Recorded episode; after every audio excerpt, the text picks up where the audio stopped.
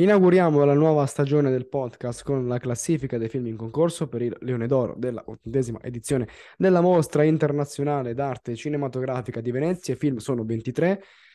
Io ne ho visti 21, mi mancano all'appello il film di apertura Comandante di Edoardo De Angelis e Adagio di Stefano Solima che purtroppo non sono riuscito a vedere. Iniziamo, ventunesimo Saverio Costanzo, eh, della solitudine dei numeri primi, eh, Angry Hertz e soprattutto della serie di successo L'amica geniale, delle opere eh, abbastanza modeste di un autore altrettanto modesto, ma qui tocca l'apice dell'immondizia, l'apice della vergogna, della noia e della bruttezza. Vi ricordate quando al liceo c'erano quelle maledette ultime due ore di, della giornata che non passavano mai, ecco, si prova esattamente la stessa sensazione quando si vede finalmente l'alba di Saverio Costanzo, 140 minuti di nulla cosmico culminati in uno dei finali più orribili e pretenziosi che io abbia mai visto standing ovation in sala grande perché era finalmente finito, altro che finalmente l'alba, 29 milioni di budget per realizzare questo obbrobrio, ventesimo posto, Holly di FM Trock. La prima domanda che ci siamo posti quando abbiamo visto Holly in proiezione stampa è stata: ma come cazzo fa un film del genere a stare in concorso a Venezia? Sapete cos'è Holly? Holly è il classico film merdone che buttano all'ultimo in concorso per aumentare il numero dei film in selezione. O magari Barbera e il suo staff stavano talmente tanto con le pezze al culo per via dello sciopero degli attori americani che hanno pensato di mettere in concorso il primo film che capitava.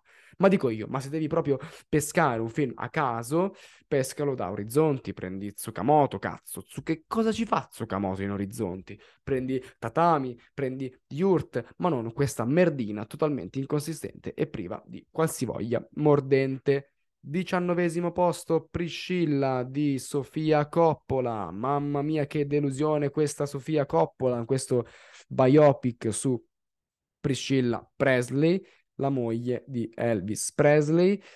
E, e, e quando? E quando? Quando un biopic è un gran biopic? Secondo me, quando il regista riesce a rielaborare a modo suo la storia di partenza, completandola con una sua visione, inserendoci un suo sguardo e costruendo attorno ai protagonisti un qualcosa di interessante. Priscilla di Sofia Coppola è un racconto estremamente insulso, insignificante, inutile. Quando lo vedevo mi continuavo a chiedere, ma esattamente di questa storia che cazzo me ne frega.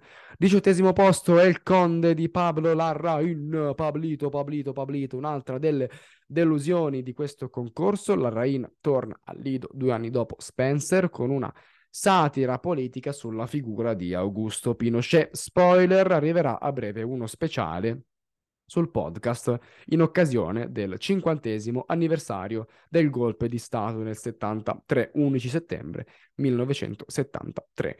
Augusto Pinochet rappresentato come un vampiro mai morto, mai condannato, che vive eternamente nutrendosi del sangue del suo popolo. Spunti di partenza super interessanti, premesse che facevano ben sperare, peccato che le intenzioni del regista cileno si sprechino in una sceneggiatura alquanto sconclusionata che riesce nell'impresa sia di girare a vuoto intorno alle due, tre situazioni, sia di mettere troppa carne al fuoco.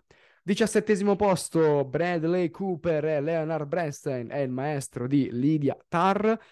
È un uomo sposato con Felicia, che è Mulligan, bravissima, ma omosessuale, che vive nell'omertà fino a quando non iniziano a cambiare i tempi. Quando iniziano a cambiare i tempi, verso la fine degli anni 70, decide di non tenere più nascosto il suo orientamento sessuale. Lascia la moglie, la quale diventa protagonista di un processo di accettazione del suo orientamento sessuale. Sei un omosessuale, potresti non cambiare mai, non ammetti la di una dotta, ma se la tua tranquillità, la tua salute, il tuo intero sistema nervoso dipendono da certe abitudini sessuali e che cosa ci puoi fare. Un discorso molto interessante.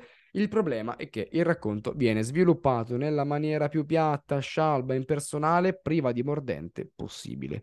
Salvo un paio di scene veramente impattanti. Se avessero fatto un film su un altro compositore, qualsiasi, magari uno a caso del vostro paese di 3-4 mila abitanti, forse sarebbe venuto uguale. Comunque, meglio di Shallow. Sedicesimo posto, la carica dei 101, o meglio Dogman di Luc Besson, Caleb Landry Jones è l'uomo dei cani, è un uomo fortemente messo in difficoltà dalla vita, che l'unico suo sollievo è dato dalla sua convivenza con gli amici a quattro zampe, un reietto che cerca di ottenere tutto quello che gli è stato sottratto durante la sua infanzia vissuta da emarginato, un Joker, mi direte voi, sì, ma realizzato leggermente peggio, ma giusto leggermente, parte benissimo, poi però si sfilaccia malissimo e diventa un action movie alla John Wick stracolmo di cliché, stracolmo di luoghi comuni, stracolmo di derivazioni con dei momenti che definire cringe è definire poco. Peccato.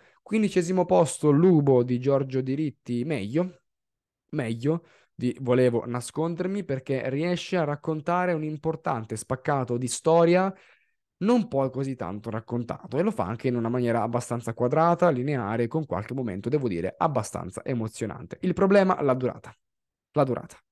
Eh, 180 minuti che si fanno sentire, si fanno sentire tanto, si fanno sentire troppo, troppo, troppo, troppo, troppo, troppo, troppo, troppo. Io non sono un fan di Giorgio Diritti, però Lubo è il suo miglior film. Caro Barbera, anche quest'anno hai detto la tua cazzata, ma ti perdoniamo perché ti vogliamo bene. Secondo me l'uomo che verrà non si batte. Quattordicesimo posto, La teoria del tutto di Theory von Hallen di Tim Kruger, opera prima di Tim Kruger. Che peccato. Che peccato. Era la mia scommessa del concorso. Ci speravo. Ci speravo, ma alla fine mi sono trovato di fronte ad un grande potenziale sprecato. C'è sicuramente un'interessante costruzione delle atmosfere che viaggiano sulle ombre del cinema di Orson Welles, in parte anche eh, di quello di Lynch. Purtroppo, però, la sostanza non è minimamente all'altezza della forma e la storia è abbastanza debole e confusa. Ma nonostante questo io voglio ben sperare per il futuro di Kruger, perché si vede, si vede che dietro c'è una mano e che c'è una certa sensibilità estetica. Tredicesimo posto, ma qual è? Qual è l'origine del razzismo statunitense? Qual è l'origine dell'olocausto? Qual è l'origine della struttura delle caste in India? L'odio? L'odio scaturito dal eh, rigetto nel vedere degli esseri umani con la pelle diversa dalla nostra? Oppure i tre fenomeni sono legati da una radicata cultura fondata sull'oppressione sociale. Molto interessante questo discorso insito nella semantica di Origin di Ava Duvernay, adattamento del saggio eh, La casta, origine dei nostri malcontenti, peccato che sia impacchettato nella maniera più patinata, ordinaria, didascalica possibile. Sembra quasi di vedere un documentario, ma non è un documentario, sembra di sfogliare un libro, ma non è la fantastica storia di Harry Sugar di Wes Anderson, dodicesimo posto Women Off di Malgorzata Zumoska e Michael Engert.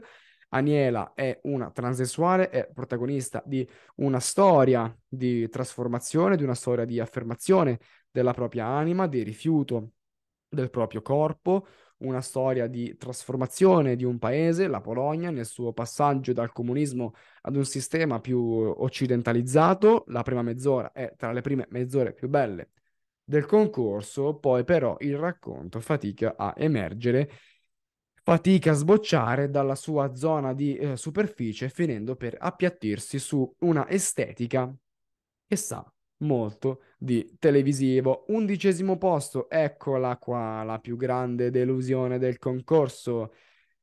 Allora, noi abbiamo imparato a conoscere due tipi di David Fincher.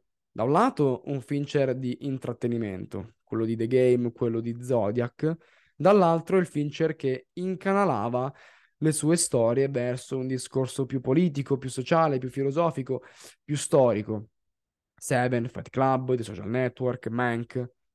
Il Fincher di The Killer non è né uno né l'altro. Il Fincher di The Killer è un Fincher...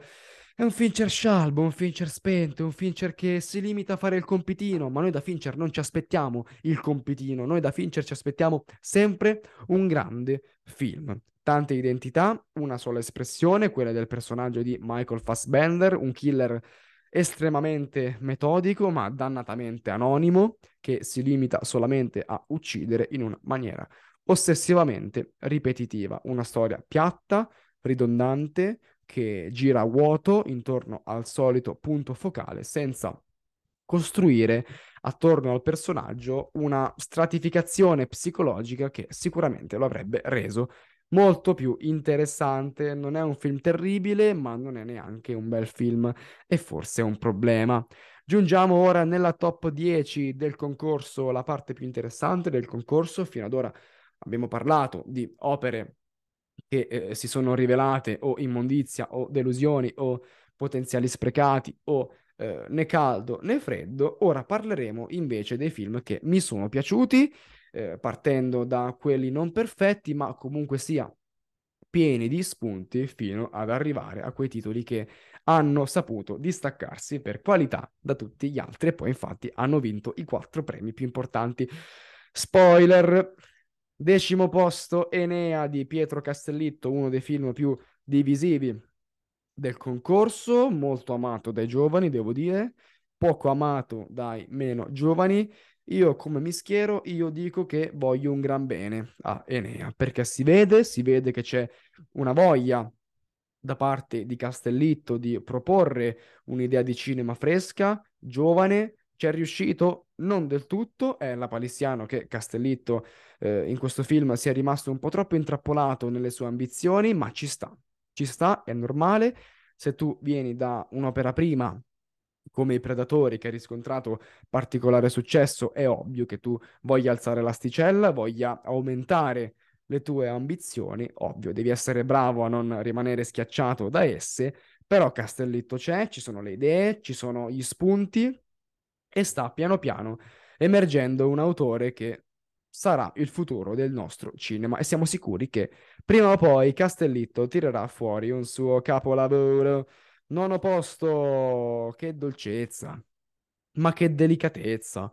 Questo ultimo nuovo film di Michel Franco, Memory, Michel Franco che mette da parte quel ruolo di eh, provocatore che gli è stato affibbiato, spesso in senso negativo, negli ultimi anni per dedicarsi ad una storia sicuramente più convenzionale, ma non per questo di minore raffinatezza. Jessica Chastain, Peter Skarsgård, Coppa Volpi meritata, tra l'altro, devo dirlo, interpretano due personaggi, lei Silvia, una assistente sociale, ex alcolista, vittima di abusi sessuali durante la sua infanzia, che forse ricorda troppo, lui Soul che invece ricorda poco perché affetto da una forma di demenza.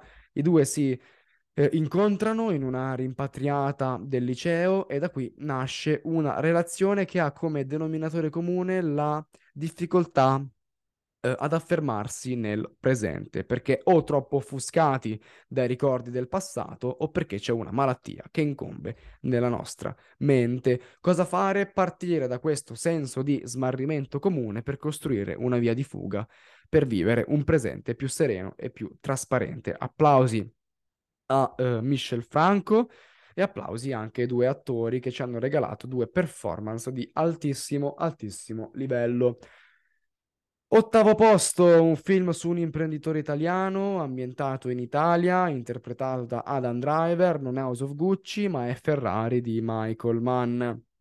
Ma la vogliamo piantare con questa polemica inutile e sterile dell'appropriazione culturale? La vogliamo piantare con queste polemiche inutili della Cruz che recita in inglese? Ma un regista potrà mai fare quello che vuole? Potrà mai decidere cosa raccontare, scegliere gli attori da dirigere?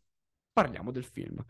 Cosa c'è in Ferrari? In Ferrari c'è poco man nella forma, nel senso che è un man meno metropolitano, meno metafisico nella costruzione delle atmosfere, anche se devo dire che ci sono alcune sequenze che eh, rimandano al vecchio man, il suono delle auto è veramente molto poetico, però c'è tanto man nell'approccio al biopic, come in Ali Man, a Man non interessa raccontare la storia di un grande personaggio storico in modo eh, convenzionale, in modo classico, ma al contrario punta a immergere lo spettatore nella vicenda, fargli vivere in primo piano i tormenti dei personaggi attraversando un periodo in particolare della loro vita. Siamo nel 57, Enzo Ferrari sta trascorrendo l'anno più eh, delicato della sua esistenza, dalla crisi economica dell'azienda alla morte del figlio Dino, passando alla crisi di coppia con sua moglie Laura fino a finire al tentativo di legittimare un altro suo figlio avuto con un'altra eh, donna al di fuori del matrimonio. Come risolvere questi problemi? Con la passione, con le auto, con la velocità, con il bisogno di affermazione tramite un evento in particolare, il non plus ultra dell'epoca, ossia la mille miglia. E c'è anche tanto Man nel personaggio di Enzo Ferrari, un uomo potente che attraverso le sue illusioni cerca di manipolare il mondo a suo piacimento, ma il mondo non fa sconti, il mondo va avanti da solo e finirà per scivolare addosso al nostro protagonista, lasciandolo in preda alla solitudine. Grande Man, non il suo miglior film, ma comunque sia, ad 80 anni, dimostra ancora di avere una fluidità artistica impressionante e con questo film insegna come girare un film con maestria e eleganza. Settimo, La bet. La Bette, La Bette, La Bette, La Bette di Bertrand Bonello. Come scusa? La Bette. No, aspetta, non ho capito. La Bette. Eccolo qua, è il film più divisivo del concorso, gente che ha messo 5 stelle, gente che ne ha messa solamente una. Io cosa ne penso? Penso che Lubet sia un gran bel film. Perché? Perché Bonello è riuscito, secondo me, a carpire i disagi della contemporaneità, rielaborarli in un modo decisamente sperimentale, ma altrettanto limpido sul piano del senso. Un film distopico in grado di offrire il meglio che il genere distopico può offrire, ossia prendere un elemento del nostro presente e proiettarlo nel futuro estremizzando le sue conseguenze, è un futuro che fa paura, quello della Bet, un futuro completamente sublimato dall'intelligenza artificiale in cui le emozioni non esistono e la nostra protagonista, interpretata da una straordinaria Lea Seydoux, deve scegliere se accettare questa esistenza in cui le emozioni fanno paura,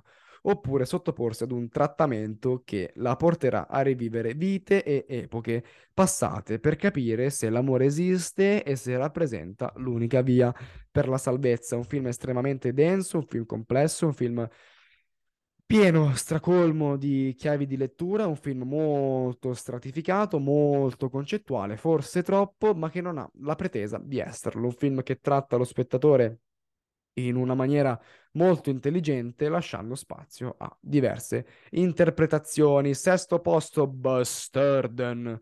Bustarden di Nikolai Arcel. Quanto e cosa siamo disposti a sacrificare per realizzare i nostri desideri, cosa succede se le nostre ambizioni rappresentano tutto quello che abbiamo, fallimenti, disfatte, successi. Questi sono alcuni degli interrogativi che percuotono lo spettatore durante la visione di Bustarden, l'ultimo film di Nikolai Arcel, presentato in concorso a Venezia 80. Ma come? Questo è lo stesso regista, davvero è lo stesso regista della Torre Nera, di quella merda deprecabile della Torre Nera? Ebbene sì, ma a noi non ci interessa, a noi interessa che Bastarden, Bastarden sia un bellissimo film, un western cortigiano impacchettato a dovere, magnifico sul piano della messa in scena, con una struttura eh, narrativa semplice, lineare, ma estremamente funzionale, che non si perde in sbavature di sceneggiatura. Ultimo, ma non per importanza, Mads Mikkelsen veramente eccezionale. Quinto posto, una cosa che ho notato in questo concorso è che molti registi hanno realizzato dei film che in qualche modo si scollegano dai loro precedenti. Bastard, totalmente un'altra cosa rispetto alla Torre Nera. Memory, con un Franco molto più asciutto, meno provocatore. Ferrari, con un man meno action e meno eh, metropolitano del solito. El Conde di Larrain, mai visto alle prese con una satira del genere. Larrain. Poi parleremo anche del film di Polanski, un Polanski molto diverso rispetto al solito. E poi abbiamo Hors Saison, Out of Season, fuori stagione di Stéphane Brizet che occupa la quinta posizione della mia sbagliata classifica del concorso di Venezia 80.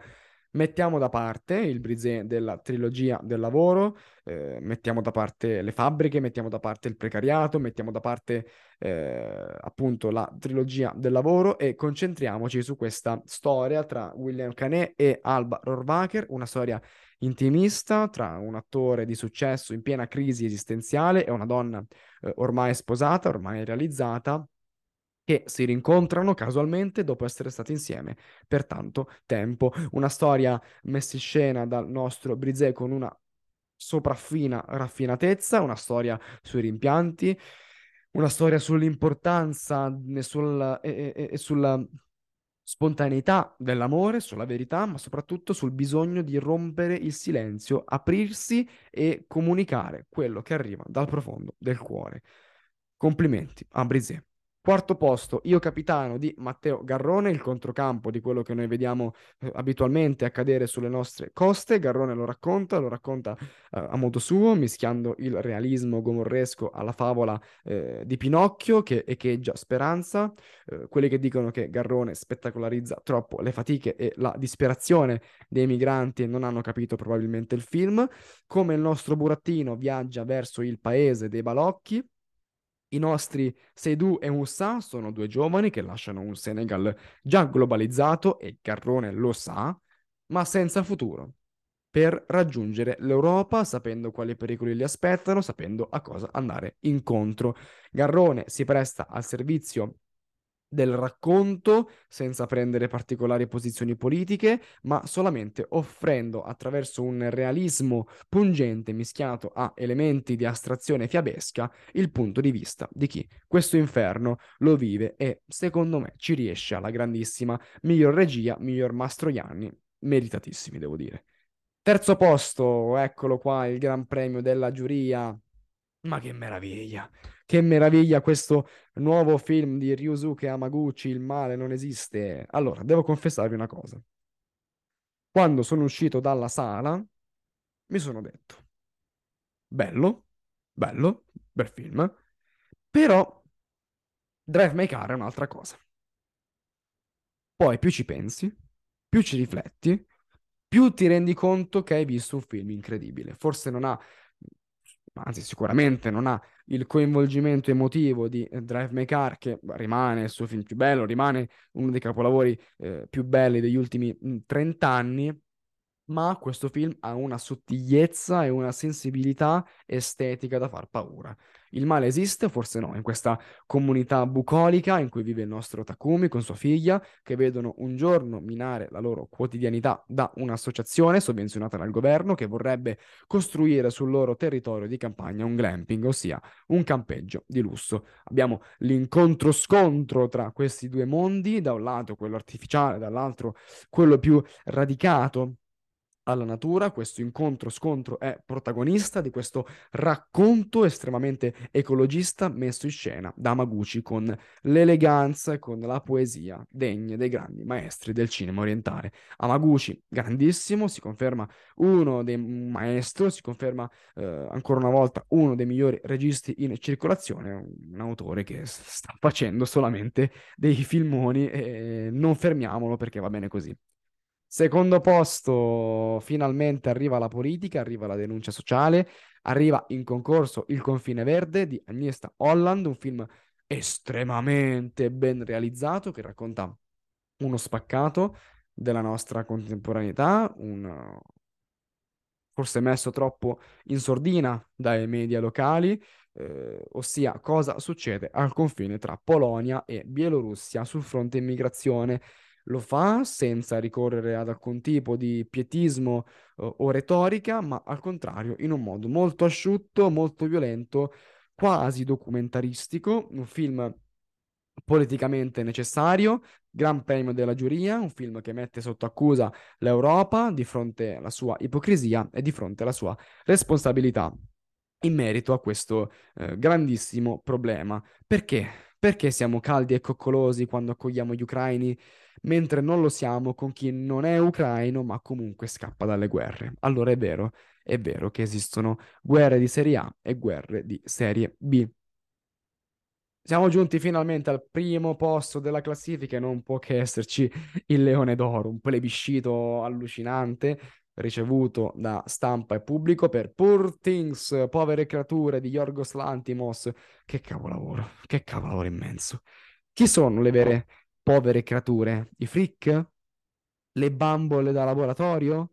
Oppure le persone tra virgolette, normali, intrappolate nel vortice delle convenzioni sociali. Questo è il principale discorso di romeriana memoria che viene portato avanti da Poor Things, l'ultimo nuovo capolavoro di Yorgos Lantimos, tornato al Lido cinque anni dopo La Favorita con Mark Ruffalo, William Dafoe e nuovamente con una immensa Emma Stone. Impossibile non rimanere eh, indifferenti di fronte a questa opera gigantesca, enorme, urticante, esilarante, di rara perfezione geometrica. L'Antimos prosegue sulla stessa scia d'onda del surrealismo internazionale della favorita, potenziandosi, amplificandosi, regalandoci una commedia nera in bilico tra il body horror cronenbergiano e il fiabesco bartoniano, un Lantimos che punta più sull'ironia che sul disagio dei suoi film precedenti in questo meraviglioso manifesto femminista, altro che Barbie, mi verrebbe da dire, che parla di emancipazione femminile, che parla di libertà, che parla di libero arbitrio, di rivendicazione di un mondo migliore, di maschere, del fatto che noi non siamo altro che degli attori chiamati a interpretare dei ruoli all'interno della nostra società. Si ride, si prova disgusto, si piange, si rimane ammaliati, si riflette, si riflette tantissimo, un Lantimos mai così politico, mai così completo, mai così compiuto e probabilmente mai così in stato di grazia chi lo doveva vincere il Leone d'Oro, se non Poor Things di, Yorgos Lantimos. Capolavoro assoluto. Bene, questa era la classifica del concorso. Ora per chiudere un attimo la puntata, vado a parlarvi brevemente eh, di quei film che ho visto nelle sezioni parallele al concorso, quindi Orizzonti e fuori concorso. Eh, purtroppo di Orizzonti ho visto pochissima roba perché ovviamente eh, adottando una politica fatta di visione solamente del concorso eh, sono stato costretto a snobbare mh, mm, la sezione Orizzonti, un po' mi dispiace perché mm, capita spesso che eh, Orizzonti tiri fuori delle perle allucinanti, così come il nuovo film di eh, Shinya Tsukamoto, Hokage, un film potentissimo sul piano del ritmo, sul piano della narrazione, sul piano della eh, stratificazione, un film meraviglioso, così come eh, il nuovo film italiano animato di eh, Lorenzo Masi, Invel, un film davvero sorprendente che fa ben sperare il futuro del cinema italiano animato, non poi così troppo eh, fitto eh, rispetto ad altre produzioni europee. Passando a fuori concorso, un film che eh, non dovete assolutamente perdere, è il nuovo capolavoro di Richard Linklater, Hitman, un film pazzesco di rara eh, scrittura, un, dei dialoghi semplicemente geniali, una commedia che poi diventa un noir, che poi diventa un thriller, che poi diventa un, un dramma, un film pazzesco, scritto in maniera perfetta, un film in cui eh, non riesco a trovare un difetto, guardatelo appena esce appena uscirà in sala dovete fiondarvi perché è veramente un film allucinante. Sempre fuori concorso, un altro titolo da non perdere è il nuovo film di Woody Allen, Coupe de Chance, visto tra l'altro in sala grande con lui, con, esattamente con Woody Allen in sala, una roba davvero emozionante. Com'è questo Coupe de Chance? Ma alla fine è il solito Woody Allen, tu guardi e ti senti proprio a casa. È il, Woody Allen, il solito Woody Allen dostoevskiano, in bilico tra Irrational Man e Match Point, primo film in lingua francese di Woody Allen, eh, forse anche l'ultimo, è un film, è il solito Allen. Il solito Allen, però devo dire che l'ho preferito rispetto agli ultimi suoi lavori perché ho trovato una fluidità narrativa che negli altri suoi film precedenti non avevo trovato. Un altro film da non perdere è il nuovo di, del compianto William Friedkin, The Kane Mutiny Kurt Marshall, un dramma giudiziario molto asciutto, molto scorrevole, eh, forse a volte gira troppo su se stesso, ma comunque sia è ben orchestrato, ben impacchettato, con uno dei finali più belli dell'intero festival. Eh, un altro film da non perdere, che è stato molto odiato eh, al festival, è The Palace di Roman Polanski. È vero, devo dire che eh, non è il Polanski a cui siamo abituati, non è il Polanski cinico di Carnage, non è il Polanski eh, raffinato di Jacques, ma è un Polanski comunque sia un gradevole eh, in questa commedia in cui eh, tutto funziona, cioè tutto funziona sul piano del ritmo, tutto funziona sul piano della comicità. Ovvio, non siamo di fronte al miglior Polanski, però comunque sia un film gradevolissimo, esce a fine mese in sala. Non perdetevelo perché vi spaccherete dal ride. Bene, questa era la puntata sullo speciale di Venezia, spero che vi sia piaciuto. Eh, ovviamente questa è la prima della nuova stagione, arriveranno eh, altre puntate una volta a settimana. Io vi ringrazio per l'ascolto e vi auguro un buon proseguimento.